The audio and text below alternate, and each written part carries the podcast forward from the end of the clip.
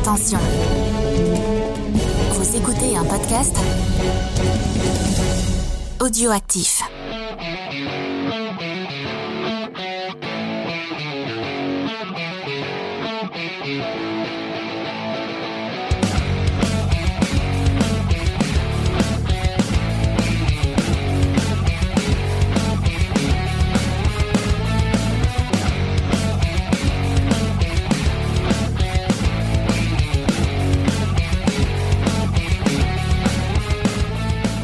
Bonjour et bienvenue dans la Comics Fair, le podcast qui fait le tour du monde des comics pour vous en présenter ce trésor caché. Je suis votre hôte, Spades, et pour m'accompagner, il est sorti de la dépression, mais il s'est servi un whisky quand même. Accueillons le moins fringant possible, Grépy. Salut Spades, eh oui, je viens de fêter mon anniversaire de, de moins en moins fringant, en effet.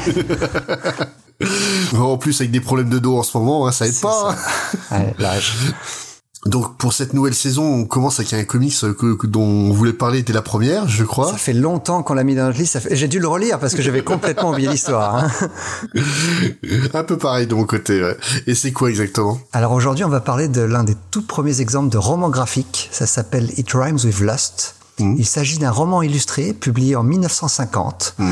par St. John Publications et il a été écrit par Arnold Drake et Leslie Waller sous le pseudonyme de Drake Waller et avec des illustrations magnifiques en noir et blanc signées Matt Baker.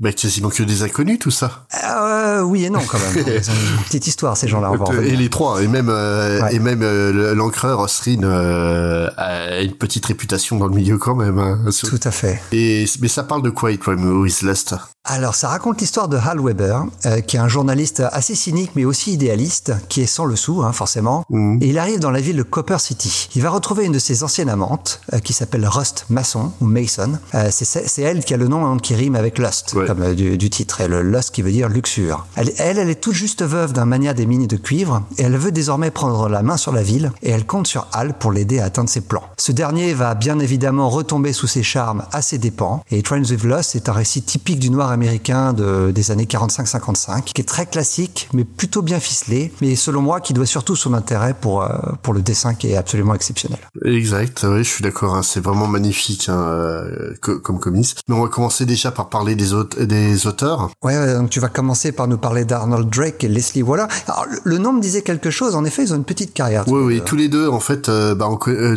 on, connaît très bien leur, leur boulot au final. Donc, je vais commencer avec Arnold Drake. Donc de son vrai nom Arnold Druckmann. Il est né le 1er mars 1924 à New York. Il est le troisième fils d'un couple d'immigrés juifs qui ont fui l'Europe à la, à la fin de la Première Guerre mondiale. Et son père était vendeur de meubles et toute sa fratrie, elle va faire une carrière artistique. Mais tous, hein, les trois. Son frère aîné, Milton, est un parolier reconnu, mais aussi un auteur et interprète de music hall appartenant à l'American Guild of Authors et Composers pendant 33 ans et qu'il va diriger pendant 5 ans avant de démissionner en protestation face au manque de progressisme dans les rangs de l'association. Son frère, Erwin, est lui un auteur-compositeur de renom. Il a été introduit au, au Songwriter Hall of Fame en 1983. Ah ouais Il a publié sa première composition à l'âge de 12 ans. Il est l'auteur de nombreux standards comme I Believe, qui va être la première chanson à, être, à avoir été diffusée à la télé en 1953 par euh, Jane Froman euh, dans sa propre émission télé. Et ces chansons, en fait, elles ont été reprises par de nombreux artistes légendaires. On va citer des personnes comme Elvis Presley, Frank Sinatra, Billie Holiday, Barbara Streisand ou Diana Ross. Ça va. non, voilà, voilà, c'est c'est pas un petit quoi. Ouais. C'est dingue. Et à l'image de son frangin, il va diriger la Songwriter Guild of America, dont il va être un des membres fondateurs. On va en revenir au petit Arnold. Ah bah lui c'est le tocard de la famille s'il écrit des comics. et, et, en fait, ces tendances artistiques, elles vont voir le jour lorsqu'il a eu 12 ans et qu'il a chopé la scarlatine. Ah. À l'époque, tu déconnais pas avec la scarlatine. Il était confiné chez lui. Mais un an, ouais. sans sortir. Ouais. On connaît ça, remarque. oui, un peu. Sauf qu'on sort un peu, nous, quand même. Mais lui, pas du tout. Donc forcément, il s'est un peu ennuyé. Et bah pour s'occuper, il a commencé à créer son propre comic strip. Et même s'il a adoré faire ça pendant un an, en fait, ça lui a prouvé une chose, c'est qu'il préfère largement écrire que dessiner, quoi. Son véritable goût, euh, c'est donc pour l'écriture. Et il va tenter d'en faire son métier. Il va faire des études au City College de New York. Mais l'histoire est en marche. Et arrive le fatidique 6 décembre 1941. Ah oui. Dans les semaines qui suivirent, il va abandonner ses études, il va s'enrôler dans l'armée, mais Oncle Sam avait des projets particuliers le concernant. Avec 150 000 autres de, de ses conscrits, il va rejoindre un, un, projet militaire très particulier, le Army Specialized Training Program, ou Army Specialized Training Program, comme dirait Sam. Donc en fait, ce programme d'entraînement militaire spécialisé, ça consiste à envoyer des jeunes recrues prometteuses suivre des études en ingénierie et génie militaire dans 227 universités américaines. Donc le, le, jeune Arnold Drake, qui a arrêté ses études pour euh, aller à l'armée, se retrouve à faire des, des études pour, l'armée et il va se retrouver étudiant à l'université du Missouri en juillet 1943 pour un cursus accéléré en un semestre tout en complétant ça d'un cursus en histoire et anglais. Ouais, parce qu'il doit se faire chier, à mon avis. Donc, euh... il doit rien avoir à faire au Missouri. Alors. Oh, voilà, ça doit être ça. Et, euh, et en fait, euh, au bout de six mois, il va être envoyé sur le front européen. Il va notamment participer à la bataille des Ardennes. Il va être récipiendaire de trois bronze stars et de deux citations d'unité. Ouais, ça va. Ouais, c'est bien comporté. Voilà, c'est ça. Et à son retour au pays, il va faire valoir son G, euh, son GI Bill. Est-ce que tu sais ce que c'est? Il me semble qu'on en a déjà parlé. C'est en fait euh, une loi qui est passée à la fin de la Seconde Guerre mondiale, euh, accordant à tous les militaires le droit de, de faire des études de manière euh, gratuite ou des formations euh, payées par le gouvernement pour euh, retrouver une vie normale. Ouais. Et donc, bah, il va, lui, il va commencer des études de journalisme à l'université de New York. Et c'est là qu'il va rencontrer l'autre partie du duo Drake Waller, Leslie Waller, qui lui est né à Chicago le 1er avril 1923 de parents immigrés ukrainiens. Comme son comparse, son goût de l'écriture vient, vient de longues maladies. Lui, il a eu la polio. Ils ont vraiment pas de bol les deux. Hein. Ah bah tu peux dire le 3 parce que Matt Baker, tu vas voir, c'est pareil. ah, c'est des grands malades, hein, quoi. Ouais. Et, euh, donc il est sorti de la Hyde Park High School euh, à l'âge de 16 ans avant d'entamer une prépa à la Wilson Junior College. Et c'est à cette époque en fait que son goût pour la littérature est tellement fort que ça l'a poussé à devenir reporter couvrant les, les affaires criminelles pour les journaux locaux. Mmh. Donc il y a 16 ans hein, quand même. Hein. Comme pour Arnold, la grande histoire avec un H euh, va se mêler de sa petite histoire et il va intégrer euh, l'US Air Force en janvier 1942. Il va continuer à écrire durant ses, années de service et il va même publier son premier roman, Three Day Pass, donc euh, la permission en français, durant son séjour sous les drapeaux en 1944. À sa sortie de l'armée, il va aussi faire valoir son GI Bill et il va intégrer l'université de Chicago avant de partir à New York à l'université de Columbia où donc il là va retrouver son pote. Voilà, où il va retrouver son poste. Enfin, il va se faire un pote en fait parce qu'il le retrouve pas, ouais. En fait, ils vont se rencontrer, ça va matcher tout de suite, ils vont devenir euh, super potes tout de suite. Hmm. Notamment pour leur amour commun pour l'écriture et euh, qui va leur donner l'idée de with Less. Donc, euh, pour expliquer comment euh, leur est venue l'idée, euh, c'est Arnold Drake qui le dit lui-même par rapport à cette création. 10 millions de comics étaient lus chaque mois par les GI, avec la moitié d'entre eux désormais à la fac, passant de Batman à Beowulf. Euh, ouais, pas le film avec Christophe Lambert, hein, mais le, le, le, poème. On se doutait bien que la moitié ne lirait jamais plus que leur bouquin de classe. Alors pourquoi ne pas créer un pont entre les comic books et les vrais livres? Des histoires illustrées comme des comics, mais avec des développements, des personnages et dialogues plus matures. Ça peut paraître un peu pompeux hein, euh, maintenant, euh, cette phrase-là, mais faut pas oublier qu'à l'époque, les comics, c'était des histoires de 5-6 pages dans des fascicules de 30 pages. Ouais, ouais. Et l'écriture en arc, elle n'existait pas. Même pas, euh, c'était même pas une idée dans, dans au fin fond d'un cerveau euh, de qui que ce soit à l'époque. C'est vraiment, en fait, euh, ouais, ils ont proposé quelque chose de nouveau euh, avec cette idée-là.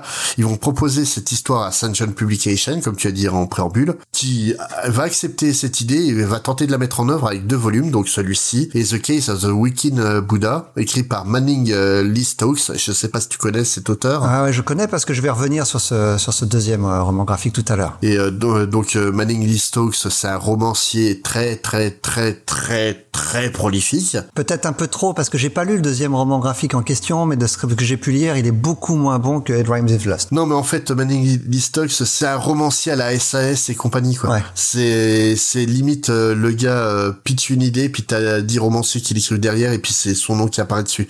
C'est il a créé en fait toute une série de pseudonymes, de noms de plumes qui, qui sont couverts par d'autres auteurs, mais c'est lui qui récoltait à, à chaque fois le, le, le, principal. Et euh, donc euh, The Wicked Buddha est dessiné par Charles Rabb, qui était un assistant de Milton Caniff, Mhm. excusez du peu.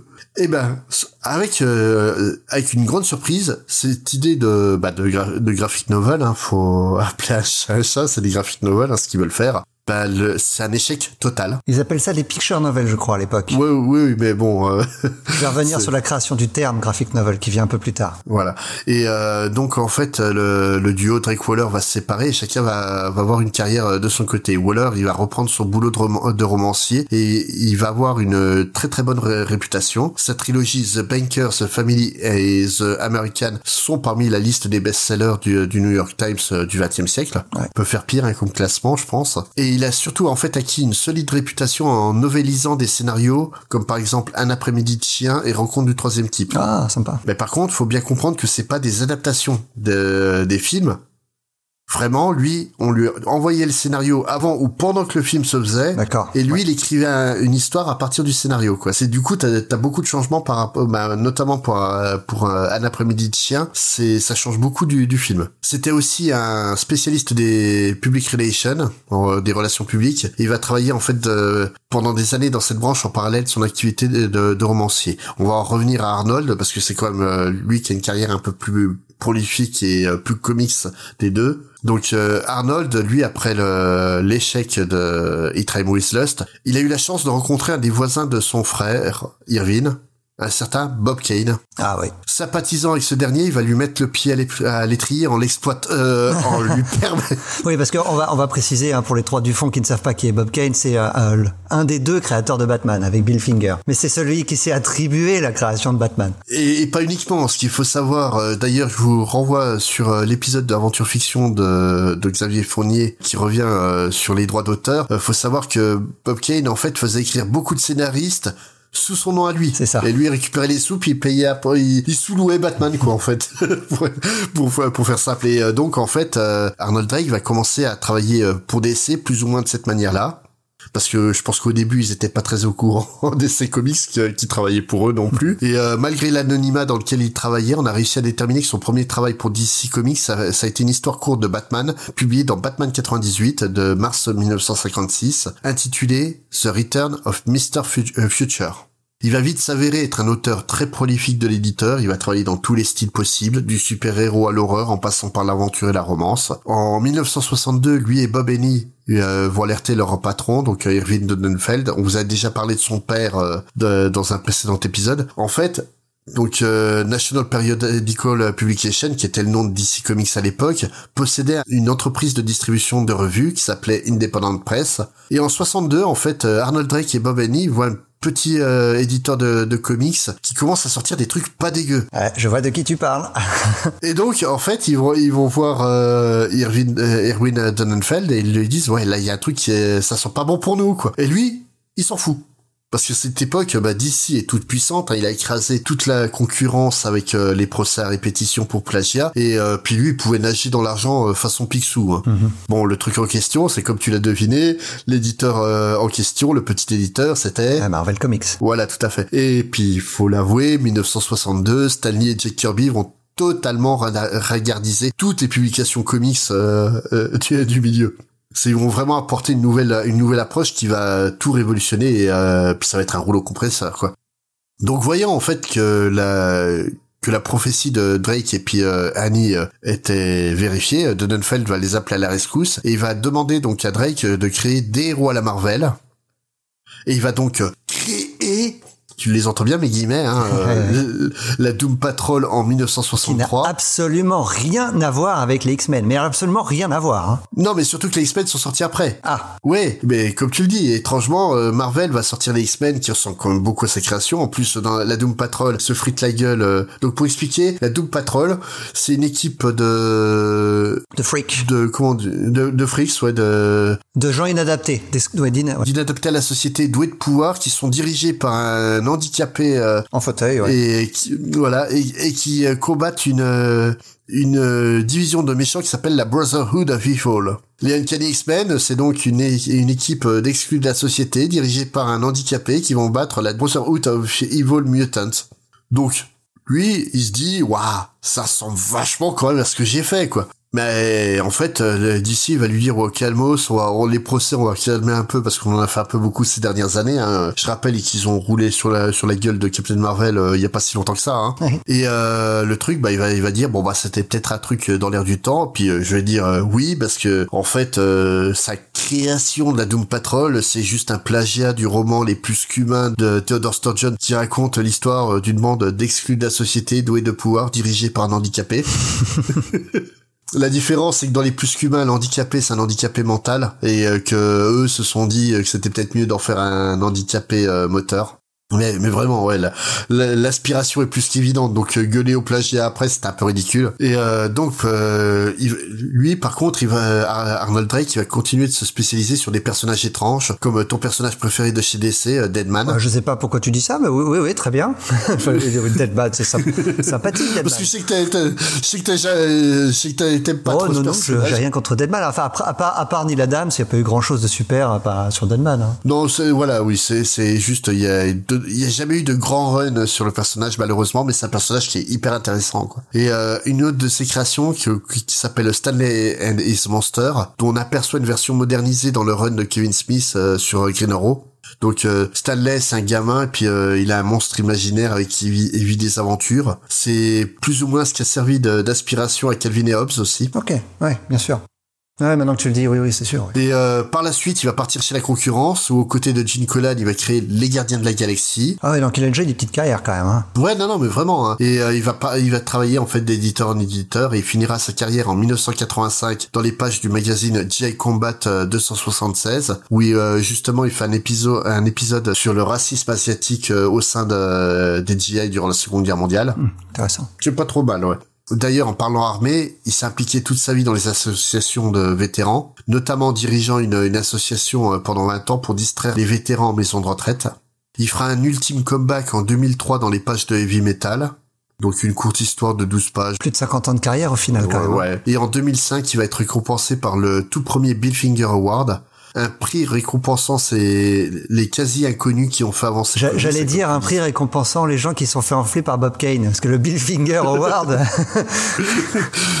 non, mais en fait, euh, l'idée à la base, elle vient de lui. C'est pas lui qui a organisé le, le Bill Finger Award, mais réellement, il avait euh, milité pour la création d'un réellement sous le nom de Bill Finger Award pour euh, remercier tous les inconnus euh, qui ont fait avancer le métier puis qu'on a traité comme des merdes à l'époque. Hein. Mm. Donc il va nous quitter le 12 mars 2007 suivi 17 jours plus tard par son comparse Leslie Waller. Ah ouais. Un an après que It Time with Lust soit redécouvert et quelques jours après la republication du titre chez Dark Horse. Ah tout à fait, ouais. La version qu'on a due tous les deux, elle date de 2007, hein, celle de ouais.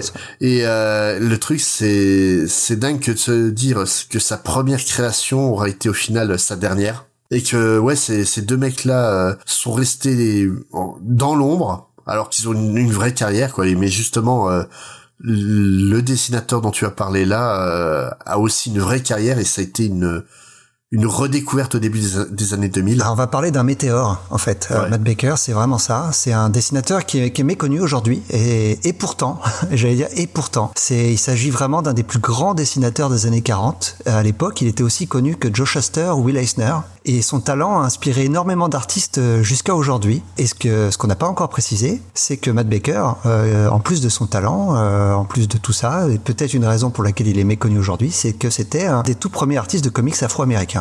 En tout cas, c'est le premier de renom. Ouais. Moi, je l'ai découvert euh, totalement par accident euh, bah, au début des années 2000, euh, où en fait j'ai commencé à m'intéresser au cover artiste. Ah ouais, lui, c'est quelque chose. Hein. Et ouais, le style, le style Matt Baker, on le qualifie du roi du good girl art. Je vais revenir là-dessus tout à l'heure, expliquer ce que c'est que la good girl. Ouais.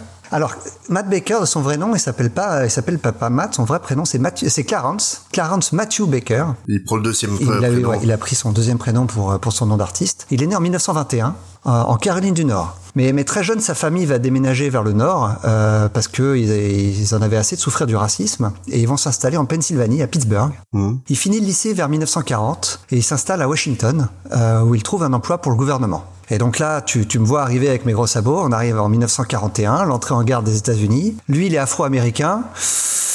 Il fait une cible idéale pour rejoindre l'armée, mais sauf que lui, Matt, il va échapper à la conscription du fait de son état de santé, parce qu'il n'est pas éligible au service militaire car il souffre d'une maladie cardiaque. Euh, car enfant, il a, il a été euh, gravement malade, il a, il a eu des rhumatismes euh, articulaires aigus qui vont l'handicaper en fait toute sa vie. Donc il déménage ensuite à New York pour étudier l'art et il va rejoindre la, Cooper Union School of Engineering, Art and Design, et qui est une université privée située dans le East Village. Alors j'ai essayé de trouver comment il a pu se payer cette école-là, j'ai pas réussi à trouver l'information, probablement grâce à, aux deniers qu'il a, qu'il a quand il travaillait pour le gouvernement à Washington. Mmh. Et en fait, il a, un, talent incroyable dès le début. Euh, il fait partie de, des meilleurs de sa promotion parce que lui, il, s'inspire déjà d'illustrateurs de, magazines de l'époque comme Andrew Loomis, dont on a déjà parlé, mais aussi il, est, il est très très inspiré par Will Eisner, euh, donc euh, un dessinateur déjà de comics. Il va commencer sa carrière d'artiste professionnel en 1944 en rejoignant le studio de Jerry Iger, un studio très connu à l'époque qui travaillait pour plusieurs maisons d'édition de comics. Et lui, il va, il va commencer sa carrière en tant qu'artiste de décor. Alors j'ai retrouvé une interview de Jerry Hager qui lui demandait de parler de Matt Baker et se souvient très bien de l'entretien d'embauche. Alors il, il dit, Baker est venu dans mes studios au début des années 40. Il était très beau et bien habillé. Et il disait qu'il était à la recherche d'un emploi. Son seul échantillon, c'était un croquis en couleur d'une jolie fille. Il est venu juste avec ça. Et Hager dit qu'il m'en a pas, il m'en a pas fallu plus pour l'embaucher sur le champ. Il a fallu ça et un signe de tête de ma rédactrice adjointe Ruth Roche, parce que je sais pas si j'ai précisé, il était vraiment très très beau. On l'a embauché comme artiste de décor. Lorsqu'on lui a donné son premier script, il a fait preuve d'originalité et a fidèlement exécuté son travail. Son dessin était superbe. Bon, Jusque-là, tu te dis normal. Et Hager ajoute, enfin ses femmes surtout, elles étaient magnifiques. Ah oui, ah oui. Donc Iger, il a tout de suite vu. Hein, je pense que j'ai pas réussi à retrouver l'échantillon dont il parle. Hein, je, je, pense que je sais pas si Iger l'a gardé, mais en tout cas, je, je l'ai pas trouvé. S'il s'il a pas gardé, il doit se sentir con maintenant quand il voit la, la fortune que coûte. Euh... C'est ça. Alors son premier travail professionnel fut sur un épisode de 12 pages euh, sur China, reine de la jungle, hein, comme par hasard, dans Jumbo Comics numéro 69, publié par Fiction House. Et en fait, euh, dans, dans ce numéro-là, il dessinait que les femmes. Et ça va être le cas sur tous ses travaux suivants. On lui, en gros, on lui demandait de faire les décors, mais aussi de faire les femmes. Surtout, euh, mais alors par contre, évidemment, il n'était pas crédité. Mmh, bah oui. Euh, alors dès ses débuts, euh, ses talents pour représenter la gente féminine va pas passer inaperçu et il va devenir euh, extrêmement réputé parmi les autres artistes new-yorkais. Et euh, à tel point donc, il va devenir extrêmement rapidement une référence pour illustrer ce, ce, ce dont tu parlais, les, les Good Girls. Alors les Good Girls, qu'est-ce que c'est? Ce sont des, des, illustrations de couverture, soit pour les comics, soit pour les romans de gare, qui représentaient à chaque fois une jeune femme plutôt séduisante, généralement pas trop habillée, et qui avait une attitude un peu aguicheuse dans le but d'attirer le lecteur avec une imagerie assez érotique. C'est ce qu'on appelle aujourd'hui les pin-up, ouais. le pin-up art. C'est ça. Et euh, Matt Baker, c'était le euh, bah, le champion de la Good Girl. Ah oui, ah, ah oui, non, franchement, c'était c'est ouf. Hein. Tout de suite, hein, dès le début de sa carrière. Il était tellement mais au-dessus du lot euh, pour pour l'époque et puis même euh, même encore aujourd'hui, je pense qu'il en aurait à remontrer euh, largement à n'importe qui. Ah ouais, tout à fait. Alors en, toujours grâce à son talent et toujours en 1944, hein, donc il vient à peine de débuter et devient l'artiste principal sur la série Sky Girl, toujours publiée par Jumbo. Alors Sky Girl, un truc sur une femme. ah ouais ouais, c'est l'histoire d'une rookie irlandaise qui s'appelle Ginger McGuire et elle est pilote d'avion dans le Pacifique donc pendant pendant la guerre hein, donc c'est un, un comics d'actualité hein, pour le coup hein, et elle se battait contre les japonais. Mm. Donc il va dessiner cette série jusqu'à son dernier numéro donc en août 48 euh, mais en parallèle il va dessiner d'autres séries euh, mettant en, en, scène des personnages, je te le donne en mille, féminins, comme euh, Laura Dorn pour Classic Comics ou Tiger, euh, Tiger Girl, une série sur laquelle il va rester trois ans. Alors, son personnage le plus connu de cette époque, c'est Phantom Lady. Oui. Euh, une série qui, quand il arrive dessus, elle a déjà 12 numéros, mais elle marche pas du tout. Euh, parce que le, le, dessin est pas, pas foufou. Euh, ça, et en plus, le scénario, c'était assez basique. C'était l'histoire d'une mondaine qui voulait lutter contre le crime dans une tenue de super-héros. Elle utilisait un rayon d'étourdissement. Euh, la série décollait pas. Et donc, le Victor Fox, qui dirigeait le, le syndicat de Fox Feature, qui, qui publiait la série, va voir Jerry Hager et lui demande de rebooter sa série. Et donc, Jerry Hager, il voit une série avec mettant en scène une femme, il pense à qui? Bah Matt Baker, Matt, hein, qui pour lui. C'est pour toi. et, et, Matt, le premier truc qu'il va faire, c'est qu'il va tout changer sur le personnage, en tout cas sur son apparence. Donc il va changer son costume. Maintenant, elle va porter un short hein, bleu avec des fentes sur les côtés, tant qu'à faire. Elle va porter un haut avec le dos complètement nu et qui est assorti au short. Il va lui donner une ceinture, une cape et surtout un décolleté dramatiquement plongeant. Ah, c'est même plus plongeant là, c'est effondré là surtout. Donc c'est un look qui va qui va rendre le personnage extrêmement populaire. Elle va rencontrer le succès dès le premier numéro dessiné par Matt Baker, le numéro 13 en août 47. Il va dessiner le personnage jusqu'en 49. Alors, je vais faire une toute petite pause dans la biographie de Matt Baker, euh, en tout cas sur son histoire en tant que, que scénariste de comics, pour revenir sur l'homme, Matt Baker. Ce qui est donc il n'a pas encore 30 ans. Et euh, je l'ai dit en, en intro, c'est un homme noir officiant dans un milieu presque exclusivement composé d'hommes blancs. Je pense qu'on peut même enlever le presque. Parce que de, de, des hommes noirs travaillant dans, dans, le milieu du comics, bah il y avait lui, puis bah, puis lui, puis il y a peut-être une femme, quoi. Ça s'arrêtait à peu près là.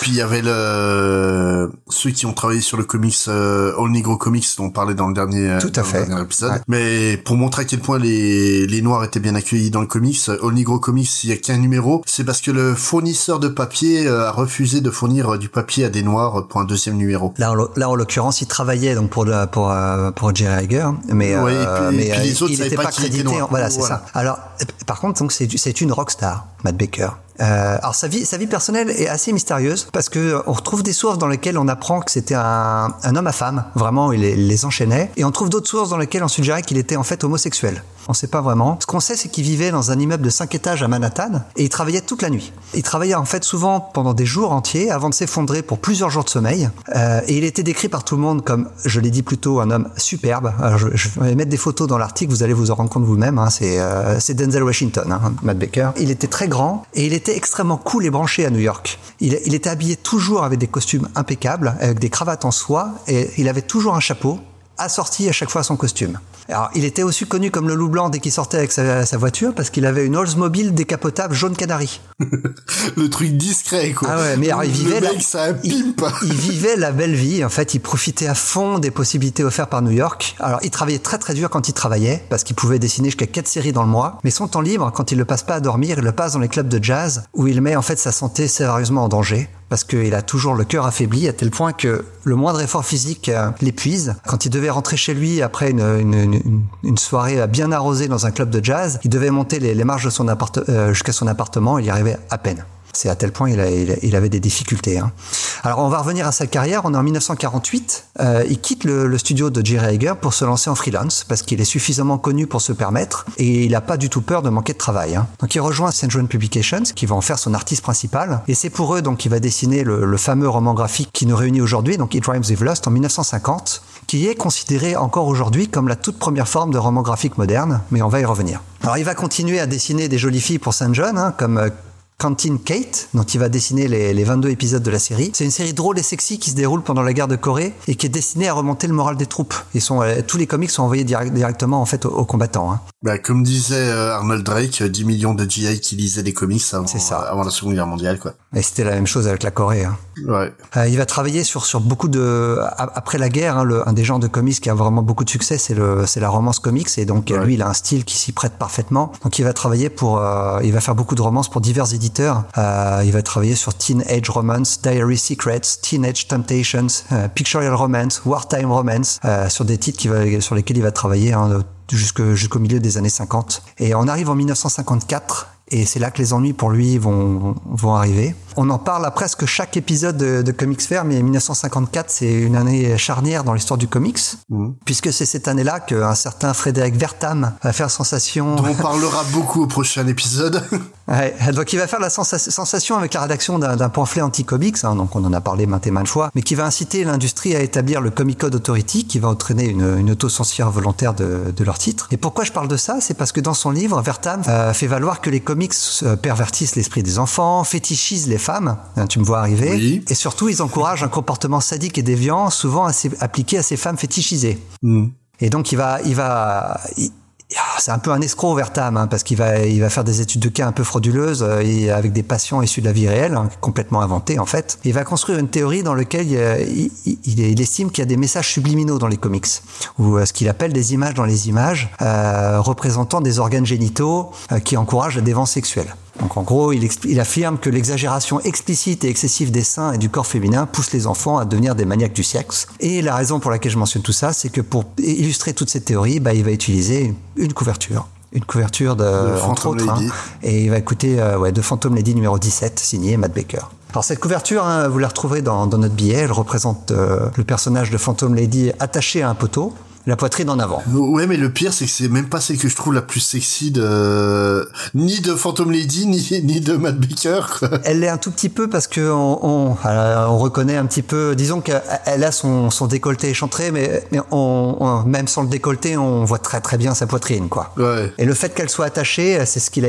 c'est ce qu'il a mis dans la légende de son livre, stimulation sexuelle mettant en scène le rêve du sadique d'attacher une femme.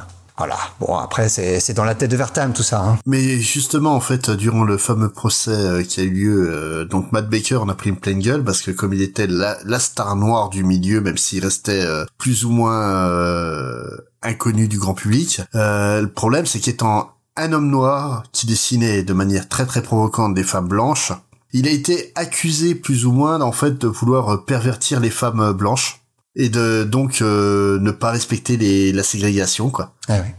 Et waouh, ça va loin quoi. Ah ça, va. ça, va. loin, mais ouais. Et l'actualité récente nous prouve qu'on n'en est pas encore sorti. Hein. Oui, oui, c'est malheureusement oui. Euh, donc ça, sa carrière va, va, vraiment connaître un grand frein euh, parce qu'il va maintenant travailler euh, en tant que pigiste euh, suite à ça pour un éditeur qui va devenir un peu célèbre, dont tu en as déjà parlé, mais donc il va travailler pour Atlas Comics qui va mhm. devenir plus tard Marvel. Et son premier travail pour Atlas est signé par Stan Lee. Euh, c'est une histoire anthologique en cinq pages intitulée Showdown Not Sewn Up. Euh, et ouais, c'est un, c'en est fini pour lui de dessiner les femmes sexy. Il va faire quasiment que des westerns. Donc il va continuer à travailler pour Atlas sur des westerns pendant cette période. Il va faire Western Outlaws, Quick Trigger Action, Frontier Western, Wild Western, donc des titres qui se ressemblent tous plus ou moins. Il va faire un petit peu de science-fiction, il va aussi toujours pour Atlas, il va faire du Strange Tales, du World of Fantasy et du Tales to Astonish, des titres qui vont devenir célèbres avec l'apparition de super-héros un peu plus tard. Euh, son dernier travail confirmé sur une histoire de six pages intitulée J'ai abandonné l'homme que j'aime dans My Own Romance 1973, qui est publié en 1960 après sa mort. Car oui, euh, Matt Baker va décéder très jeune, à l'âge de 37 ans. Euh, tout d'abord, il va subir un, accident vasculaire cérébral en, en, 57, deux ans avant sa mort, qui va vraiment l'affecter euh, et, limiter ses capacités artistiques. Il est mort en août 59 à New York d'une crise cardiaque. Et deux ans seulement avant que Stanley et Jack Kirby ne révolutionnent le comics de super-héros au sein de sa compagnie. C'est vraiment dommage parce que maintenant que j'ai découvert cet artiste, j'aurais adoré le voir dessiner Gwen Stacy, Mary Jane Watson ou Natasha Romanoff. Ah oui, mais tellement quoi. C'est euh, alors juste pour conclure sur Matt Baker, c'est une vraie anomalie dans l'Amérique des années 40 ou 50 parce qu'il a réussi à accomplir une carrière exceptionnelle grâce à son talent et, j'allais dire entre guillemets, hein, mais mettez bien les guillemets quand je dis ça, malgré sa couleur de peau. Hein, c'est pas moi qui pense ça, c'est l'Amérique de l'époque parce que c'est il a il a travaillé à une époque où être noir n'ouvrait absolument aucune porte, bien au contraire, mais il a quand même réussi à, se faire une carrière. Et surtout en fait, euh, le truc c'est que des artistes noirs, t'en avais d'autres, mais publiés dans des revues, euh, enfin dans des journaux spécialisés pour les noirs. Tout à fait. Euh, et c'est le vraiment l'un des rares qui a réussi à s'imposer dans dans le milieu. Euh, bah de, de, manière, euh, on va dire, naturelle, parce que personne pouvait lui contester sa place. C'est ça. Et il a été intronisé au Will Eisner Comic Book Hall of Fame en 2009. Mm. Et, je vais juste conclure avec un autre truc. Howard Shekin euh, réalise en ce moment une série qui s'appelle A-Kid Comics, dans laquelle il revient dans une version romancée sur l'histoire du médium et, les coups bas un petit peu que les, euh, les éditeurs ont pu faire aux auteurs et les auteurs entre eux. Et un des personnages est un des personnages, un, personnage noir euh, dans les années 50 et 60 et volontairement inspiré de, Matt Baker. Sauf que Matt Baker dans, cette histoire ne meurt pas. et donc Howard Shekin imagine un petit peu la vie que Matt Baker aurait pu avoir s'il était resté chez Marvel. Mm mort est gâchis. C'est y a rien d'autre à dire que ça. C'est comme je te disais tout à l'heure, moi j'ai découvert ça euh, quand j'ai commencé à m'intéresser aux cover artistes. C'était plus orienté sur le pulp, mais ouais, quand j'ai commencé à diguer des covers euh, qui étaient qui était dessiné par. Euh, On va vous en mettre une petite sélection dans le billet. Hein, bah, vraiment, ça ouais, coup d'œil. Hein. Franchement, tu vois ça, tu regardes la date, tu vois 1949, tu dis non, les gens ils dessinaient pas comme ça en 1949. Mais vraiment, c'est. On, peut revenir d'ailleurs sur le dessin de It Rhymes with Lust. Alors, les dessins sont sublimes, mais alors il y a une particularité qu'on n'a pas encore mentionné, c'est l'utilisation du zipatone, qui est un autre nom qui, se dit aussi le screen tone en anglais, et en français on appelle ça la trame. Ouais. Donc c'est c'est euh, une technique assez particulière qui consiste à, à dessiner une partie du dessin juste avec des points régulièrement espacés ou de lignes, avec des, euh, espaces prédéfinis qui ont pour effet de donner euh, euh, différentes valeurs de gris. donc c'est un comics en noir et blanc, mais avec différentes teintes de gris, juste en jouant avec des points. Si, vous voulez donner un exemple avec quelque chose de petit un petit peu plus connu en couleur, par exemple, c'est le travail de Roy Lichtenstein. Mm. Et Baker, il va utiliser cette technique pour apporter du contraste à ses dessins et surtout de permettre de focaliser l'œil du, du, lecteur sur ce qu'il considère euh, d'important. Et j'ai retrouvé en fait euh, un article qui expliquait que c'était une volonté d'un des deux auteurs, je ne sais plus lequel des deux, qui voulait en fait que It Rhymes with Lust donne l'impression au lecteur qu'il lisait, il lisait un film sur papier. Ouais. Et donc le, cette technique-là permet en fait de donner l'impression qu'on voit le travail d'un réalisateur qui travaille sur une, sur une focale différente pour apporter de la netteté sur un élément particulier du décor. C'est vraiment assez impressionnant comme travail. Hein. Non, et puis, et puis même, euh, tu prends euh, le personnage de Rust, et euh, donc calqué sur une actrice légendaire, c'est donc euh, Bette Davis. Tu vois, c'est un des comics de, de cette période-là. Tu vois, on dit souvent euh, tel personnage dans les années 40 était inspiré par euh, Clark Gable et compagnie. Tu reconnais absolument pas Clark Gable. Et là, tu prends la, la cover de It with Lust et tu prends une photo de, de Bette Davis à cette, cette époque-là, c'est flagrant la ressemblance quoi. Ah, tout à fait. Vraiment, c'était un artiste absolument incroyable. Pour donner une idée du style, si vous avez lu le Rocketeer de Dave Stevens. Ouais, ouais, tout à fait. Je pense que Dave Stevens, son, son influence principale, c'est Matt Baker. je pense aussi. Déjà qu'il était, euh, très fan euh, de, de Pin-Up Girls. Ouais, ouais. Donc euh, ça m'étonnerait pas du tout, quoi.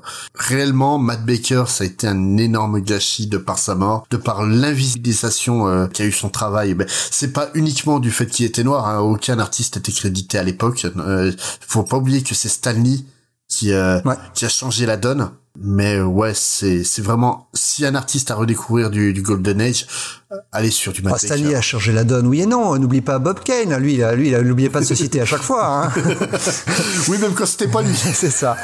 Bon, alors par contre on, donc on va enchaîner euh, parce que Times of Lost c'est vraiment je l'ai dit euh, en introduction un, un exemple même d'un roman graphique noir. Mais c'est quoi le noir exactement Spade? Mais déjà est-ce que tu sais d'où vient le terme noir? Ah, je j'ai ça sonne très français en tout cas, parce que même les Américains utilisent le mot noir. Oui, mais en fait, oui, comme tu dis, en fait, c'est un terme qui a été inventé en France par un critique euh, cinéma qui s'appelait euh, Nino Frank.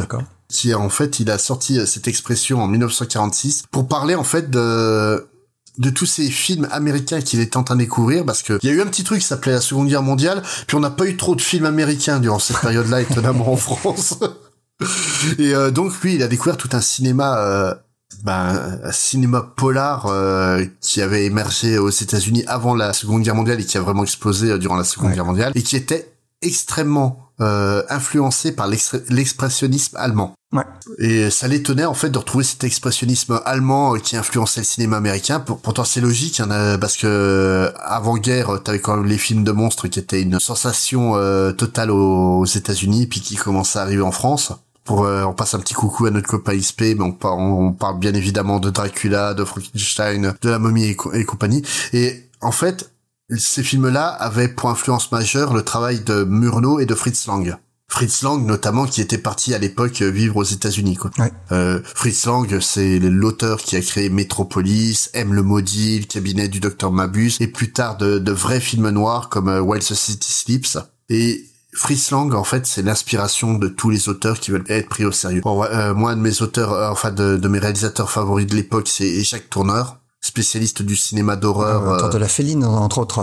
La Féline, ouais, c'est très bien. Et puis Voodoo People, qui est un film sur les, bah, sur le vaudou. Hein, sur les zombies, les Ouais, les zombies, mais version version vaudou. Ouais. Et Orson Welles aussi, qui est très influencé par Fritz Lang. Et le noir, en fait, c'est avant tout un dérivé du hardboil. C'est un style littéraire qui est apparu entre les deux guerres, plus dur que les romans policiers classiques. En fait, jusqu'aux années 20, le style policier à la mode, c'était les, les histoires énigmes. Ouais, Agatha Christie, Sherlock Holmes et compagnie. Bah, Agatha Christie, non, parce que elle débarque à la fin des années 20. Mais oui, euh, c'était les trucs du, du type euh, les aventures du chevalier du pas de euh, Edgar Allan Poe, donc double meurtre à la rue Morgue, Sherlock Holmes, comme tu disais, en personnage ultra célèbre aux États-Unis à l'époque, mais totalement inconnu chez nous. T'avais l'inspecteur Jules de Grandin, qui était un, un Français écrit par Seabury Queen, qui lui faisait sortir des jurons français. Bah alors je sais pas de quelle France, c'est une France alternative. Non, parce que par la, la barbe du grand bouc bleu, je m'en suis pas remis hein, encore. Hein. Ah, c'est des jurons à la Captain Haddock, quoi. Ouais, voilà, c'est un peu ça. Mais en fait, après quelques décennies, le style euh, histoire énigme, ça, ça semble s'essouffler. Mais en fait, qu'en apparence. Parce que la fin des années 20, c'est la naissance de trois monuments de la littérature policière à énigme. Outre-Manche en 1926, un roman du nom de euh, Le meurtre de Roger Ackroyd. Ah voilà, qui va faire d'une illustre inconnue la reine-mère du roman policier, et son héros belge deviendra digne héritier de Sherlock Holmes. Dans la littérature enfantine, une autrice fictive qui s'avère être en fait une, une autrice multiple du nom de Caroline Quinn va donner un phénomène euh, mondial qui va traverser le temps et les océans. Une jeune apprentie détective du nom de Nancy Drew ou de chez nous euh, Alice Roy, la grande reine euh, de, de, la bibliothèque verte. Mm-hmm. On peut s'en moquer autant qu'on veut, faut pas oublier que Nancy Drew ça, ça a été le Harry Potter pendant 70 ans quoi c'est vraiment un truc de, de malade. Il doit y avoir une centaine de bouquins et tous se sont vendus à des millions d'exemplaires. Ah et enfin, en 1929, deux copains participent à un concours de romans policiers et euh, ils créent un nom de plume pour leur donner à eux qui comme Caroline Quinn, donc la créatrice de Nancy Drew, sera exploitée en licence et va donner euh, naissance aux aventures donc de l'auteur et du personnage Ellery Quinn. Donc je sais pas si tu connais la série des Ellery Quinn. Pas du tout. Donc en fait c'est une euh, série de romans à énigmes euh, donc qui a été écrit par plein d'auteurs différents, certains très bons, certains certains moins bons. Euh, notamment, je parlais de Theodore Sturgeon, qui est euh, l'inspiration euh, de des X-Men et de la Doom Patrol plutôt. Theodore Sturgeon a écrit un bouquin que je trouve excellent dans cette série-là. Et la spécificité principale de, de la série, c'est que dans l'histoire, tu as tous les indices pour que toi, lecteur, tu puisses réellement trouver la solution de l'énigme. Ouais. Tu sais, c'est pas comme Sherlock Holmes qui arrive à la fin. Oui, mais c'est normal. Le vent venait de l'ouest et pourquoi tu me sors ça maintenant quoi une fois que c'est fini quoi? Là vraiment t'as tous les éléments et l'avant euh, enfin la page avant le dernier chapitre qui va te donner la solution c'est te demande réellement si tu as trouvé tous les indices et puis te disent euh, retourne chercher si c'est pas le cas quoi. Ouais. Et euh, cette idée en France elle va être reprise par la série télé les cinq dernières minutes. Tu connais au moins le nom Ouais bien sûr. Tu connais le concept euh, vraiment? Alors je pense que j'en ai vu quand j'étais petit parce que ça repassait il me semble parce que ça on les a pas vus de notre vivant à mon avis ça. C'est, non non ça date des années 50 et en fait la, les deux premières saisons de la série étaient jouées en direct. Ok. Ça se faisait beaucoup à l'époque, ça. Hein. C'est, t'avais des, téléspectateurs qui étaient invités euh, pour voir euh, durant le tournage et les cinq dernières minutes, qui sont les cinq dernières minutes qui ah t'apportent la résolution. T'as donc euh, le commissaire qui met l'enquête. Bon sang, mais c'est bien sûr. Voilà, et là, ça s'arrête, ça se retourne vers les deux téléspectateurs. Est-ce que vous avez une idée de qui est le, le coupable? Est-ce que vous voulez revoir une scène? Et les mecs rejouaient la scène. Ah ouais, excellent. C'est dingue. mais pour en, euh, pour en revenir euh, donc au, au, noir, le problème c'est qu'avec ces styles-là de romans à énigmes, il y a toute une frange de lecteurs dans, dans les années 20 qui s'y retrouvent pas. Soit c'est trop enfantin comme Nancy Drew, trop bourgeois comme Agatha Christie ou trop tarabiscoté comme Ellery Quinn. Mhm. Donc ils vont se tourner vers des nouveaux auteurs euh, émergents qui vont créer un style très coup de poing pour l'époque, qui va parler de l'Amérique sale qu'ils voient de leur fenêtre, l'Amérique de la prohibition, le règne de la pègre, celle des puissants qui marchent sur la gueule de ceux qui ont tout perdu lors de la Grande Dépression, l'Amérique de la corruption et du cynisme. C'est ça le hardboil. C'est un style polar, mais avec un vrai fond social. Je, n'ai absolument pas, par exemple, Sherlock Holmes, malgré euh, tout l'amour que je lui porte. Le premier auteur qu'on crédite comme pionnier, c'est Carol John Daly, avec la publication de Faubourton Combs, dans la revue euh, mythique euh, Black Mask. Mais pour moi, en fait, ça commence vraiment avec la publication de La Moisson Rouge de d'Achille Lamette. Ouais. Donc, euh, tu connais... Euh... Oui, Lamette, oui, quand même. Oui, La Moisson Rouge aussi, oui. Oui. Et en fait, est-ce que tu savais que c'est inspiré par sa propre vie? Ah ben non. En fait, il se sert de, il a avant d'être romancier, D'Achille Lamette est un agent de Pinkerton. Donc Pinkerton, c'est une célèbre agence de détective slash chasseur de primes slash justicier slash mercenaire. Ah, bah, tu vois, je l'ignorais, c'est excellent ça. Et en fait, c'est une la, la, Moisson Rouge, c'est une version romancée du massacre de l'Anaconda Road à Butte dans le Montana. Où donc, pour expliquer l'histoire, en 1920, pour résoudre une grève de mineurs, le patron de la mine a juste demandé aux gardes d'ouvrir leur feu euh, sur les grévistes tuant un homme et en blessant 16 autres. Et euh, en fait, le roman La Moisson Rouge, ça va poser la base de la violence sociale qui court dans tout le genre hardboil et noir euh, par extension du coup. On ajoute à ça la création des personnages de Reese Williams par Daly et de Continental Hope par euh, Dashinamet. Donc Continental Hope, euh, je sais pas si tu connais comme personnage. Non. C'est donc un personnage qu'il a créé sur plusieurs romans, qui a un opérateur de Continental Inc et dont c'est jamais le nom. En fait, c'est ce rapport que tu lis euh, dans les bouquins. Ok. C'est ce qui est assez cool comme idée quand même. Et c'est avec ça on obtient en fait l'autre base du, du hardboil l'officiel cynique et désabusé qui va entraîner dans, dans ses pas bah, de nombreuses figures euh, mythiques du, euh, du genre. Bah, Sam Spade euh, de Dash Lamet dans le Faucon Maltais par exemple, ou l'autre grande célébrité qui est quand même Philippe Marlowe. Euh, mon Chanclard. Voilà, Le Grand Sommeil. On peut citer Mike Hammer, on peut citer tant de trucs. Le style hardboil va faire les beaux jours de la revue Black Mask et chez nous des collections polars que sont bah, Le Masque, qui est donc une collection de, de polars qui a été créée en 1927 et l'autre grande collection de polars, c'est Série Noire en France. Donc Série Noire, Masque, Black Mask. Je veux pas faire association d'idées, mais ça ressemble vachement. Et, du, et, à mon avis, cette association avec euh, Série Noire et, euh, et le Masque, c'est ça qui a inspiré donc Nino Frank à, à imaginer le terme noir pour parler du cinéma qu'il voyait. D'accord. Parce que le, le cinéma hardboil, euh, qui va, c'est ça qui va être perçu comme du film noir par les critiques français qui vont mhm. découvrir le style. Le premier film considéré comme étant un grand film noir, c'est Le Faucon Maltais, sorti en, en 1941. Avec Bogart. Voilà.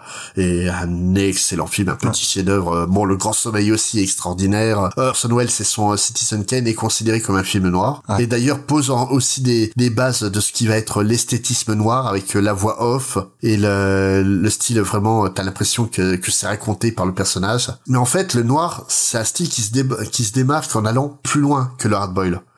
Comme le dit l'autrice Megan Abbott, on utilise souvent les deux termes de manière interchangeable, mais le hardboil est une continuation du Far West et des histoires de pionniers du 19e siècle, où la ville remplace l'Ouest sauvage et le, et le héros est d'une certaine manière un personnage de détective ou de flic dévoyé. Ah oui. À la fin, c'est le bordel, des gens sont morts, mais le héros a fait ce qu'il fallait et se retrouve d'une certaine manière restauré. Hmm. Le noir est différent, dans le noir tout le monde tombe, le bien et le mal n'existent pas ou alors ne sont pas atteignables.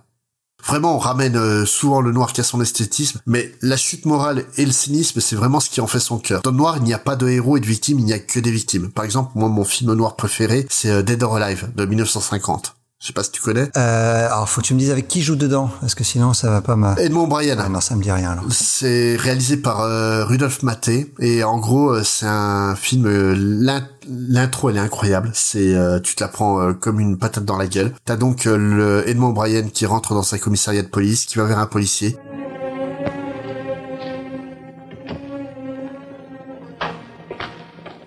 Can I help you? I'd like to see the man in charge.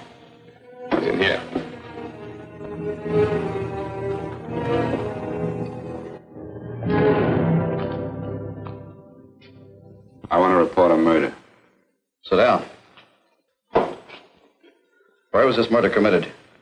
San Francisco, last night. Who was murdered? I was.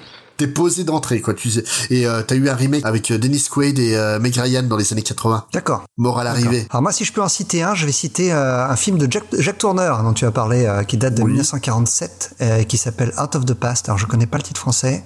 Si c'est La Griffe du passé. Et c'est un des tout premiers films avec Kirk Douglas qui joue le méchant et l'acteur principal c'est Robert Mitchum. Vraiment. Et, et alors je, je parle de ce film en plus d'autant plus il y a un lien avec le comics tu vas voir parce que je l'ai j'ai vu ce film sur une recommandation de Ed Brubaker à la fin d'un comics de Criminal. Oui, bah, ça m'étonne pas. Mais... Parce que Ed Brubaker, est donc, euh, pour les gens qui lisent des singles, à la fin de chaque single, euh, recommande soit un livre, soit un film. Et donc, il avait, euh, il avait fait un petit article sur, sur ce film. Pour ceux qui veulent voir des Door Live de, de 1950, il est disponible gratuitement sur Wikipédia. Oh, excellent.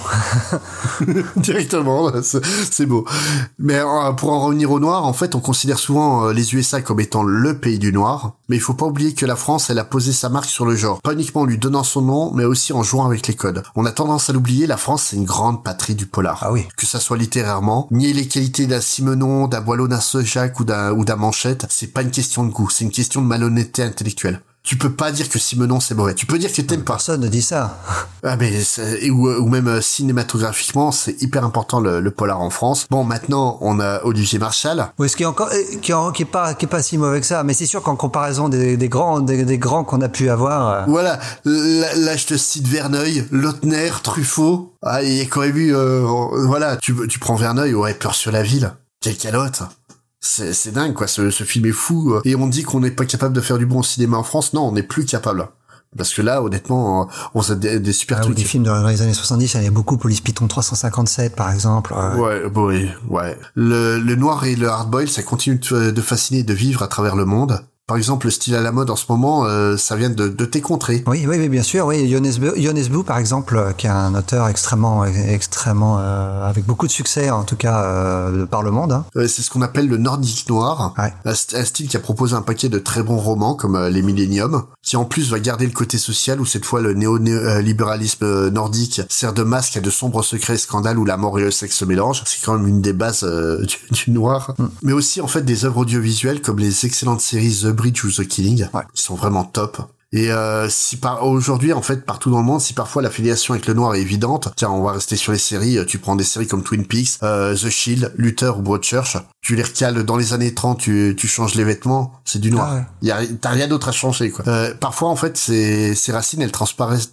de manière inattendue dans d'autres œuvres. Par exemple, je sais que toi tu l'as pas vu euh, la série Véronica Mars. Mm -hmm. Donc Véronica Mars, c'est une série pour ados, mais une vraie série pour ados. C'est indéniable, mais c'est aussi une vraie série noire qui va nous parler ouvertement d'un conflit de classe dans une ville où les milliardaires côtoient les pauvres, avec des flics corrompus et des criminels au grand cœur, des scandales sexuels et des meurtres, et une, une héroïne qui est une sorte de Nancy Drew postmoderne, faussement cynique mais totalement attachante. Et vraiment, c'est peut-être un, un, des meilleurs exemples de noir tout public que j'ai vu ces 20 dernières années. Quoi. Alors, il n'y a pas un, dans, dans j'ai pas vu Véronique Mars, mais j'imagine qu'il n'y en a pas. En tout cas, tu n'as pas cité un des aspects essentiels euh, pour moi du, du, du, film noir ou du roman noir, c'est la, la, présence de la femme fatale. Mais il y en a. Ah oui, oui. Dans Véronica Mars, il y en a réellement. Euh, et euh, oui, euh, notamment. Cité, je, qui veut la peau de Roger Rabbit, qui est l'exemple, l'exemple parfait de la femme fatale. Hein. Qui, qui, oui, mais et qui est aussi un, un, un excellent roman noir. T'enlèves le côté toon et ah, compagnie.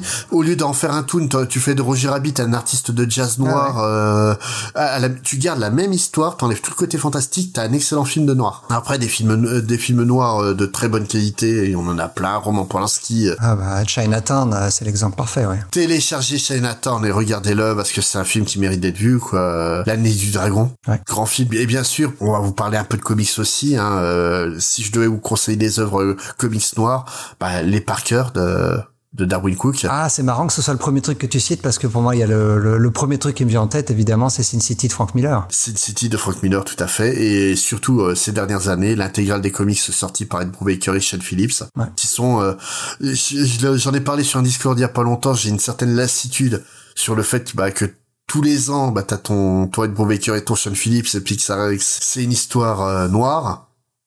Mais d'un côté, c'est quand même de très très grande qualité, et puis c'est difficile de le nier. Et donc, euh, toi, tu voulais nous faire un sujet sur les graphiques novels Eh ouais, alors je vais commencer ma petite chronique par te mettre à contribution en te posant quelques questions. Mmh. Selon toi, est-ce que Watchmen et V pour Vendetta sont des romans graphiques? Bah non, c'est des mini-séries. Est-ce que Prince Vaillant par Al Foster est un roman graphique? Bah non, c'est un comic strip. Est-ce qu'un contrat avec Dieu de Will Eisner est un roman graphique? Bah oui. Ah, c'est même le premier, officiellement. Alors, je, je, pourrais continuer pendant des heures et tu vas voir qu'au final, on peut répondre à la fois oui et non pour l'ensemble de ces œuvres. Car graphic novel, c'est un terme un peu fourre-tout, euh, dont aucune définition n'est vraiment la bonne. Et avant de préparer cette émission, j'avais une idée préconçue, un peu comme toi, sur ce que devait être un roman graphique. Par exemple, Watchmen, qui est prépublié en fascicule, n'en était certainement pas un. Bon, on va pas se mentir, l'appellation roman graphique, aujourd'hui, elle est souvent utilisée de manière un peu pompeuse, voire prétentieuse, parce que ça fait mieux de dire qu'on lit un roman graphique que de dire qu'on dit de la BD ou du comics. Mais, mais ce, ce côté un peu prétentieux, ça ou, ou même parfois honteux, hein, on peut, non, je lis pas de la BD, moi je lis du roman graphique. Ça vient pas seulement des lecteurs, euh, parce que les éditeurs ont bien compris aussi qu'il y avait un moyen de tirer un avantage à utiliser. Ah oui, non, il n'y a pas que les lecteurs qui sont cons, il y a les éditeurs aussi. ça. Hein. parce que c'est devenu une sorte de mot valise qui désigne en vrac tous les comics publiés sous forme de recueil le fameux roman graphique Watchmen. Et, et d'ailleurs, c'est pas pour rien. Hein.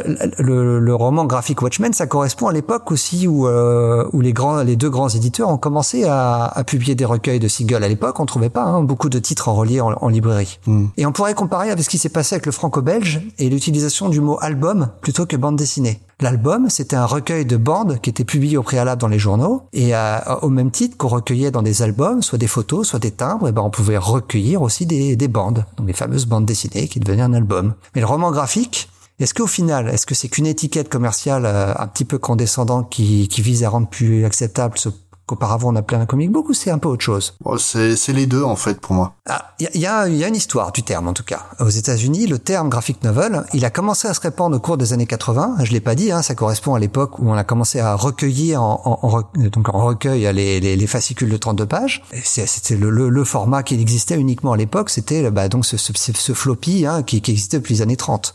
Mmh. Et euh, à partir des années 80, il y a eu des, des ouvrages qui ressemblaient à nos, nos, bandes dessinées européennes, voire même à des livres traditionnels. Et jusque-là, il n'y avait pas de terme accepté pour désigner ce type de bande dessinée. On parlait juste de comics ou de comic books à la limite. Donc cette expression, elle commence à se populariser dans les années 80, mais la création du terme est antérieure, puisqu'on la doit à un certain Richard Kyle en 1964. Oui. Et Richard Kyle, c'est qui?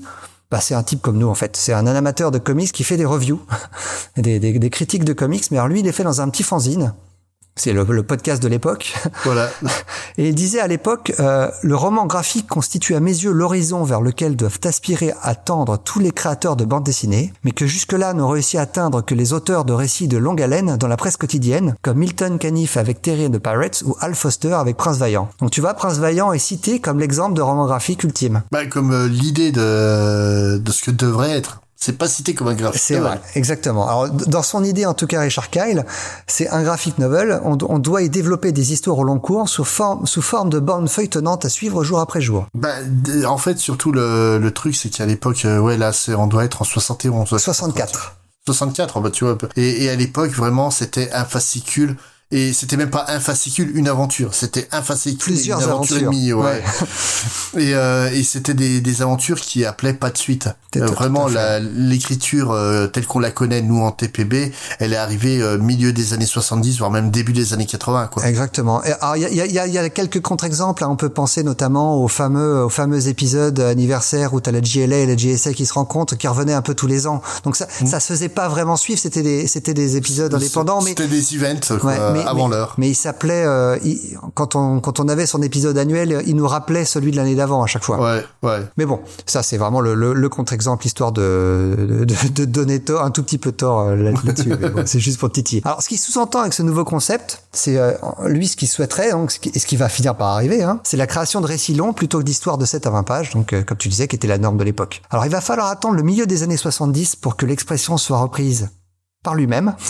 Il va publier en 76 Beyond Time and Again, euh, qui est un comics euh, écrit par George Metzger, en fait, qui est un album de 48 pages. Et lorsque tu ouvrais le bouquin, après les, les traditionnelles pages de garde, tu avais une page noire avec le titre du livre suivi par A Graphic Novel by George Metzger.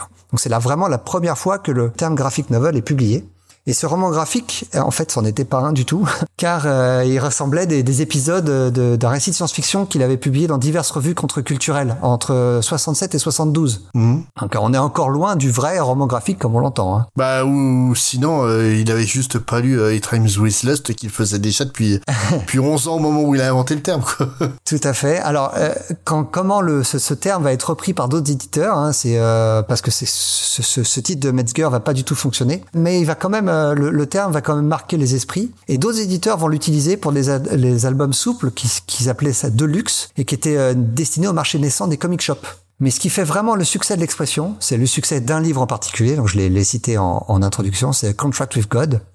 Eh, mais est-ce que tu connais le vrai titre de cet album? Oula non. Je- enfin je l'ai connu, je l'ai Ouais. connu. euh, Parce qu'en c'est- fait, donc, ça s'appelle A Contract with God and Other Tenement Stories. Et c'est sorti en 78, euh, sous-titré euh, A Graphic Novel by Will, Will Eisner. Et ça, ça a été un énorme succès. Contrairement à tous les autres pre- premiers graphic novels qui sont sortis avant, Euh, si bien si bien que beaucoup d'historiens et toi-même en, en introduction, mais toi je sais que tu étais ironique, considèrent que c'est Will Eisner qui a inventé le terme. Alors c'est euh, c'est rigolo, hein, je vais je vais te redire le titre, c'est A Contract with God and Other Tenement Stories, Oh bah un oui. contrat avec Dieu et d'autres histoires le- le- Donc c'est bien, euh, euh, Contract with God n'est pas un roman graphique, mais c'est plutôt un recueil de nouvelles autour d'une même thématique. Ouais, voilà, c'est en fait le véritable héros de, du, du bouquin, c'est l'immeuble de, de C'est la ça. rue de Brooklyn. Donc, Ouais. euh, Mais c'est pas un roman graphique, en tout cas une seule histoire dans un dans un seul dans un seul bouquin. mais est-ce que tu sais pourquoi Will Eisner a voulu créer ce bouquin euh, spécifiquement? Ah oui, bah oui, bah, parce que c'est la, ça raconte la mort de sa fille.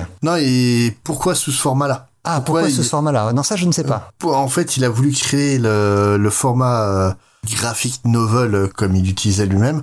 Tout simplement parce qu'il trouvait ça dommage que c'est que les comics se limitent donc à la publication en stand et en comic shop Ouais. euh, donc qui est un marché émergent à l'époque et euh, de ne pas avoir accès en fait euh, à la librairie. Ah oui. Et euh, tout simplement, il a essayé de penser à un bouquin qui se pourrait être disponible en librairie. Ce qui était déjà le cas. hein. Marvel avait euh, passé un contrat avec euh, mince, comment il s'appelle les inventeurs du livre de poche Simon Schuster. Ouais. Euh, il, a- il avait passé un contrat avec Simon Schuster pour euh, diffuser des comics Marvel euh, en, en librairie, mais lui vraiment voulait créer un bouquin spécifique, une, une BD spécifique pour la librairie, ce qui était quelque chose d'inédit à l'époque. Et alors, c'est d'autant plus une anomalie parce que c'est un récit qui est très adulte, Mhm. qui est dans la veille, alors, ce qui n'était pas du tout le cas des, des publications, des publications comics de l'époque, hein, qui étaient toutes destinées à un public au mieux adolescent. Ouais. Euh, là, on a vraiment un récit qui est dans la veine des, des auteurs euh, juifs américains euh, réalistes, qui est Oui. dramatique et émouvant. Donc, euh, c'est l'histoire de, de la mort d'un enfant qui va amener le, le héros, à, enfin le héros, c'est pas vraiment un héros, qui va amener le, le personnage principal donc à rompre son contrat moral avec Dieu. Ouais. Et euh,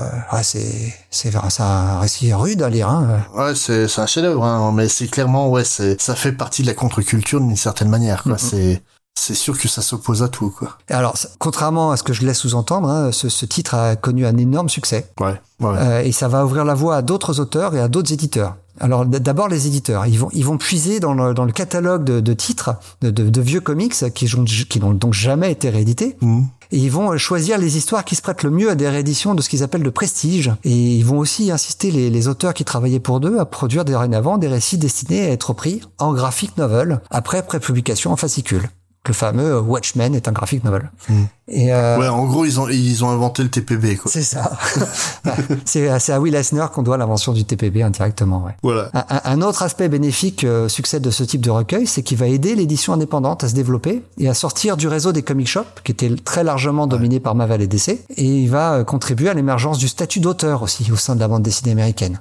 Parce que depuis les années 30 jusqu'aux années 80, hein, l'édition de bande dessinée, elle repose sur une logique de production à la chaîne, très artisanale, où, euh, où on l'a déjà, on l'a déjà dit dans cet épisode. Parfois, les auteurs sont même pas, sont même pas cités hein, sur le, sur les, sur les titres sur lesquels ils travaillent. Hein. Ouais, au moment où il fait euh, Contract with God, c'est, ça fait même pas dix ans que Stanley commence à proposer des pages de crédit dans, ouais. dans les comics Marvel, quoi. Donc euh. tout, tout le bénéfice, en fait, euh, que ce soit, euh, que ce soit financier ou, j'allais dire culturel, mais en tout cas de prestige, revient en maison d'édition et pas aux auteurs. Mmh. Alors je parle même pas des droits d'auteur. Hein. Et d'ailleurs le problème se, se pose toujours aujourd'hui sur la sur la, les créations que les que les auteurs font font chez les grands éditeurs qui restent la propriété de ces maisons d'édition. On pourrait faire un parallèle avec le cinéma où les studios étaient tout puissants jusqu'aux années 60 et c'est l'émergence du nouvel Hollywood aux États-Unis et de la nouvelle vague en Europe qui va favoriser l'émergence d'auteurs indépendants. Mmh. Et ben pour le monde du comics c'est la c'est la généralisation du graphique du roman graphique qui va contribuer à changer la donne. Mais mais ce qui est marrant c'est qu'au moment où lui fait ça aux États États-Unis,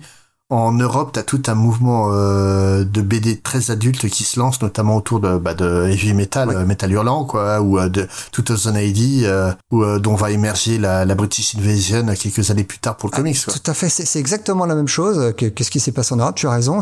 On, on, voit l'émergence de l'émergence d'auteurs qui racontent des histoires comme ils l'entendent et qui sortent du carcan de la série feuilletonnante obligatoire. La, la, la grande différence entre les, les situations européennes et et américaine, c'est que là, l'auteur américain, c'est pas un jeune qui a grandi avec le travail euh, des anciens, c'est c'est un dinosaure quoi. C'est un ancien, ouais, qui a, la fin de sa carrière normalement. Il, il avait encore travaillé encore presque deux, deux ou trois décennies après ouais. ça, mais mais il était déjà très âgé, hein, Will Eisner, quand il fait un. Voilà, puis il était là, il, il, était là au début. Il a connu l'histoire au tout début, quoi. Et euh, vraiment, c'est, il a révolutionné du jour au lendemain toute l'industrie avec ça, quoi. Mais finalement, c'est toujours pas posé la, la vraie vraie question qu'on devrait se poser, non pas qu'est-ce qu'un roman graphique, parce que finalement, on s'en moque un peu, hein, que ce soit un artifice commercial ou une justification condescendante au fait de lire des petits Mickey. La vraie question qui moi m'intéresse et j'espère qui toi t'intéresse, c'est plutôt quel est le vrai premier grand roman graphique de la bande dessinée américaine. Parce qu'on a dit l'invention date, euh, l'invention du terme, elle date de 64, mais ça ne veut pas dire qu'il n'y en a pas eu avant des récits illustrés qui font fi de, de toutes ces réalités. Eh bien, figure-toi qu'aux États-Unis, il y a eu après la Seconde Guerre mondiale trois précurseurs essentiels du graphic novel. Il y a le roman de poche en bande dessinée, mmh. le récit illustré et les romans illustrés sans parole. Alors, roman de poche, c'est un peu pour ça qu'on est là aujourd'hui, parce qu'il y en a eu trois, euh, qui datent de 1950, et qui viennent euh, du petit éditeur de comic books St. John, qui, qui en a publié deux en tout cas. Euh, le premier, c'est Triumphs with Lust. Mm. J'allais dire par Mark Baker, parce que j'ai vraiment du mal Baker, à... Arnold Drake et Leslie Waller. Voilà. On a fait une émission sur eux, là, actuellement, tu vois.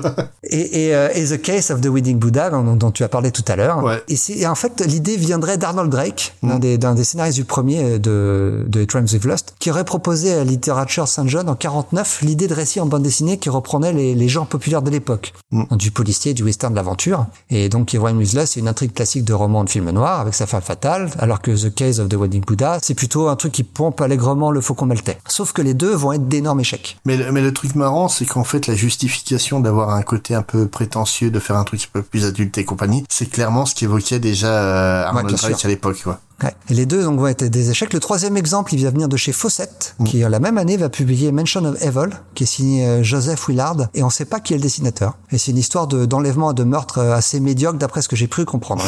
Je l'ai pas lu. Alors pourquoi cet échec à ton avis? La distribution? Non. Non, non. Euh, alors, euh, en fait, hein, presque, oui. Euh, alors, la, la, raison principale, c'est le prix. Mmh. Parce que c'était des livres de poche en bande dessinée qui coûtaient 25 cents, tandis que les comics de l'époque euh, valaient 10 cents. Qui, qui, ont fait que les lecteurs habituels de comics ne sont pas allés passer le cap pour aller euh, lire ces livres de poche, alors que les, euh, euh, les, les, lecteurs de livres de poche, eux, étaient plutôt réticents à dépenser la même somme pour quelque chose qu'on lisait en moins d'une heure. Donc ils allaient plutôt euh, continuer à lire leur, leur roman écrit. Mmh. Et donc, tu parlais de distribution, tu as pas tort. Les kiosquiers avaient apparemment de gros problèmes à savoir où les ranger. Soit au rayon comics, soit avec les romans. Et au final, ils s'embêtaient pas, bah, ils les, ils les, ils les mettaient pas en rayon. Bah oui. Ce qui est de pas les vendre, hein. Ouais, donc euh, dommage hein, parce qu'on en, on, je pense qu'on a déjà parlé suffisamment de notre amour pour les Crimes We've Lost, mais c'est vrai, ça aura vraiment été chouette de voir de voir d'autres titres dans cette collection. Mmh. C'était, c'était pas mal. Alors la, la deuxième, le deuxième type, c'est les romans illustrés qui sont aussi des précurseurs pour les graphiques novels. Alors c'est pas des textes publiés avec des illustrations produites après coup, mais c'est des ouvrages qui reposent sur une interaction profonde entre du texte et des images. Et euh, chacune des, deux composantes ne faisant sens que par leur interaction mutuelle. Alors ce, type de contenu était, désigné à l'époque euh, sous l'expression prose and picture. Et on, on en trouvait depuis le 19e siècle dans les livres pour enfants, mais aussi dans les pour illustrer du dessin humoristique. Et il y a eu quelques ouvrages destinés à des lecteurs adultes, donc au début des années 50 fin des années 40, début des années 50. On peut citer les ouvrages d'Alan Dunn, un dessinateur de presse du New Yorker, qui a publié euh, en 1948 East of Fifth, la The Story of an Apartment House. Donc euh, un, petit peu à l'image de à l'image de ce qu'a fait Will Eisner quelques quelques années plus tard, l'histoire d'un immeuble, et qui est en fait un long texte entrecoupé de dessins qui décrit euh, sur 170 pages 24 heures de la vie d'un immeuble de 14 étages. Et euh, toujours le même auteur, mais euh, quelques années plus tard, il va signer Is There Intelligent Life on Earth? A Report to the Congress of Mars, où il reprend la même idée, hein, celle de suivre la vie d'être humain, mais cette fois sous le regard amusé d'extraterrestres. Donc ce sont ces récits illustrés qui sont euh, eux également des, des précurseurs au roman graphique. L'idée, c'est de déployer une trame narrative suivie, illustrée. Ouais. Alors le dernier précurseur, euh, qui est plus ancien, il ne vient pas des États-Unis mais de chez nous, c'est les romans illustrés sans parole où on avait en gros des, euh, des artistes qui pratiquaient de la gravure sur bois pour produire de longues séries de gravures racontant des histoires. Et un des premiers précurseurs à faire ça, c'était le belge Franz Masserel, puis l'allemand Otto Nuckel, qui produisent de longs ouvrages sans parole qui vont influencer euh, l'américain Lynn Ward, qui entre 1929 et 1937 va produire six ouvrages entièrement composés de gravures, sans la moindre parole, et ça va connaître un énorme succès, et notamment en librairie. Et le premier d'entre eux, Gottman, est publié le, il va être publié le jour du krach boursier de 29. Bonne idée. Comme... ouais, et ben il va quand même connaître quatre tirages successifs. et il va se vendre à plus de 20 000 exemplaires. Eh ben. Et donc l'idée, hein, c'est à chaque fois, tu as une gravure par page, euh, et où tu euh, aucun texte, et c'est comme si tu regardais un film de cinéma, un, film, un film muet. Mmh.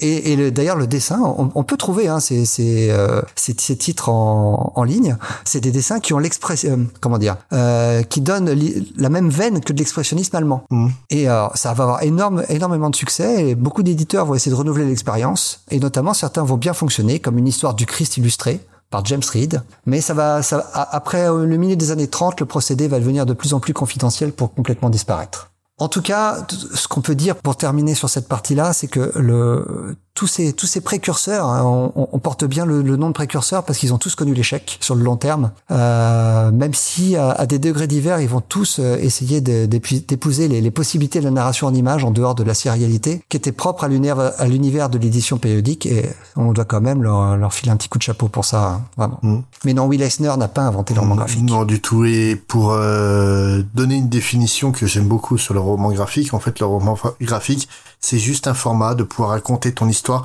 sans la barrière de l'épisodique. En, en, fait, le, le truc, c'est que quand tu écris une, un comics, tu as un rythme. Faut qu'à la fin de ta vingtième page, faut que tu aies un cliffhanger pour attirer le, le lecteur à acheter les, le, le, single suivant. L'épisode suivant. Ouais. Et le graphic novel, en tu t'affranchis de ça, t'as pas besoin. En fait, t'as as un rythme totalement différent. C'est vraiment ça qui fait la différence et l'intérêt. C'est pas une question de maturité parce que tu peux faire des graphic novels pour enfants. Tiens, euh, tu prends euh, Judd Winnick. Euh, le célèbre scénariste de, The Redwood, ouais. euh, donc euh, qu'on considère aujourd'hui comme étant un graphic novel, alors que non, c'était c'était des épisodes d'une série régulière. Là, maintenant, en fait, il travaille sur une série de graphic novels pour enfants qui s'appelle Hilo, et ça reste du graphic novel, c'est du format cartonné, c'est distribué en librairie, et c'est des histoires de, de près de, de, de 120 pages quoi, contenu, quoi. Et euh, c'est pour moi c'est vraiment ça un graphic novel, c'est tu contiens ton histoire en sur un rythme plus long que le fascicule. Alors je voudrais terminer en, en remerciant, euh, une fois n'est pas coutume, je vais citer une de mes sources. Mmh. Je voudrais remercier le, un professeur euh, qui est professeur à l'université de Bordeaux, professeur en études nord-américaines qui s'appelle Jean-Paul Gabillet et qui a écrit un article extrêmement bien euh, référencé sur l'histoire du graphic novel aux États-Unis. Euh, donc et on, on, peut le trouver en ligne. Il est, c'est la version longue de tout ce que je de tout ce que je vous ai raconté Mmh. là. Et, et je voudrais, et si jamais vous voulez jeter un coup d'œil à tous les titres dont j'ai parlé, ils sont tous ou presque euh, dans la vidéo euh, faite par euh, la, la, chaîne YouTube de Cartoonist Kefeb, qui est la de chaîne, qui est la chaîne de Ed Piscor et de Jim Scrop. Un truc comme ça. Ouais. J'ai oublié son nom. Ouais, je, je m'excuse, j'ai oublié son nom. Et ils reviennent aussi sur un épisode consacré au graphic novel et on revoit, on voit notamment It Rhymes with Lust, on voit le le, le, le comics de, de Metzger, on voit évidemment un Contract with God, mais ils ont aussi les, les, les gravures de Lin Ward. Mm. Donc ça, ça vaut le coup si vous voulez voir à quoi ça ressemble. On vous, on vous glissera les références dans le billet de, de toute manière. Mais euh, ouais, c'est super article hein, sur les graphic novels euh, ouais. euh, qu'on a trouvé par un moyen totalement détourné. je suis pas très sûr de la légalité. Si c'est le cas, désolé. Mais c'était vraiment intéressant et on le remercie euh, grandement. Bon, je pense qu'on en a fini autour de Trace Whistlers. Ah ouais, L'épisode est assez long comme ça. Je pense qu'il est temps que l'on se quitte en musique. Oui. Comme d'habitude, avec euh, une, une musique vraiment qui convient bien. T'as bien choisi. bah en fait, euh, comme je disais plus tôt, j'ai découvert que donc les, les frères euh, de Arnold Drake étaient des musiciens et des paroliers, et donc son frère aîné Milton euh, a écrit une chanson euh, qui je trouve colle très très bien, même si les paroles c'est un peu des paroles de forceur hein, quand même. Ça s'appelle Nina Never Knew, donc je sais à l'heure actuelle de l'émission, je sais pas encore quelle version je vais vous mettre parce qu'il y a à peu près 172 000 versions. donc je verrai ça au moment du montage. Je vous dis au revoir, à la prochaine. Allez, salut.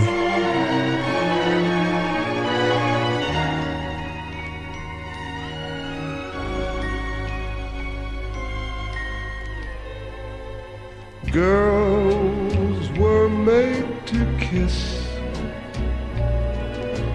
but Nina never knew. Girls are born for this, but Nina never knew. Sweet surprise filled Nina's eyes. She didn't understand when I kissed her hand. Then dreams began to stir deep down inside of her. When I whispered things that Nina never heard. Nina's heart took wings with every tender word. Then suddenly she clung to me. She learned to love somehow. And I'm so glad that Nina never knew till now.